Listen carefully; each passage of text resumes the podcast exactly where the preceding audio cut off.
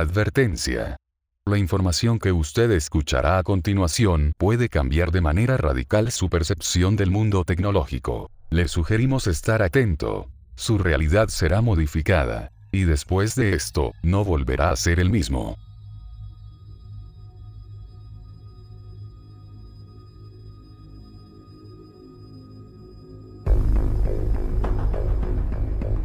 La red. Una frontera digital. Traté de imaginar conjuntos de información viajando por la computadora. ¿Qué forma tenían? ¿Naves? ¿Motocicletas? Los circuitos eran como autopistas. No dejaba de soñar con un mundo que creí que nunca vería. Y luego, un día, entré.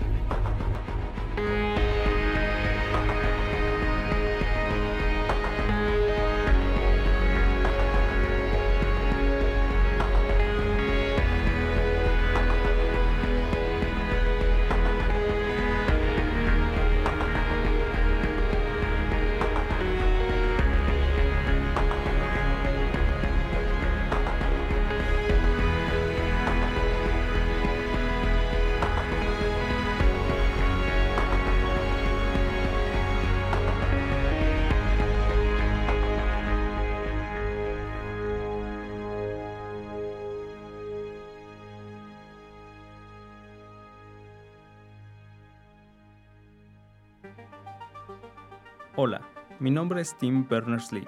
Soy quien diseñó la web. Nací en Londres, Inglaterra, el 8 de junio de 1955.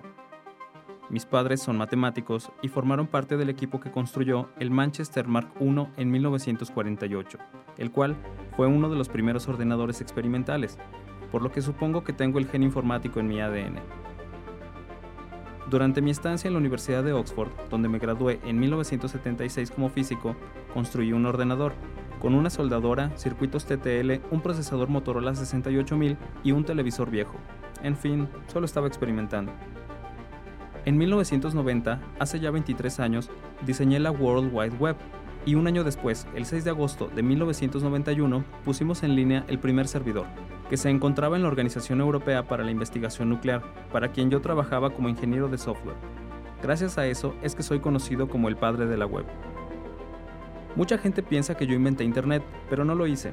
Este en realidad existe desde 1969, cuando yo apenas tenía 14 años, y en aquel entonces su nombre era ARPANET.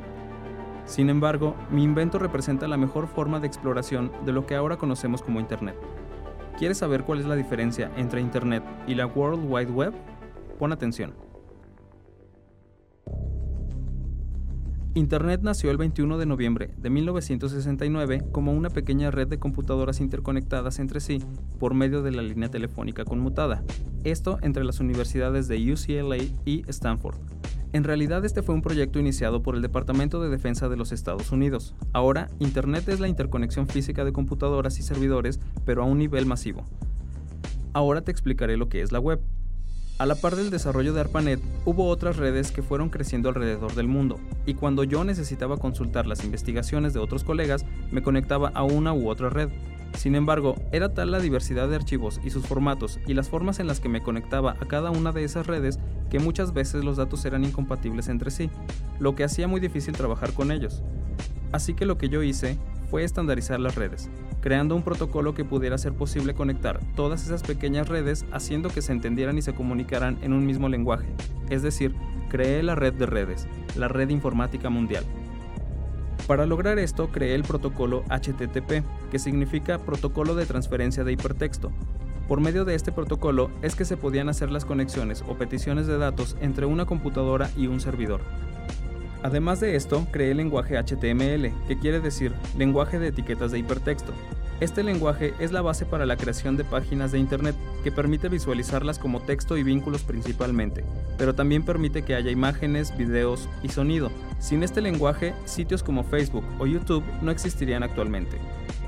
Y por último, creé el buscador de recursos uniforme, o URL, que no es otra cosa que las direcciones de Internet que nos permiten localizar un sitio o un archivo en específico dentro de un sitio, y las cuales comienzan con www. Para explicártelo de una manera más fácil, te voy a poner un ejemplo. Supongamos que en una videoconferencia están conectados un alemán, un mexicano, un chino y un portugués, y que ninguno de ellos habla más que su propio idioma. Como podrás ver, ellos están conectados, sin embargo no pueden comunicarse porque no tienen un idioma en común. Lo que yo hice fue proponer un lenguaje común para comunicar a todas estas pequeñas redes como ARPANET. De esta manera se creó una sola red mundial.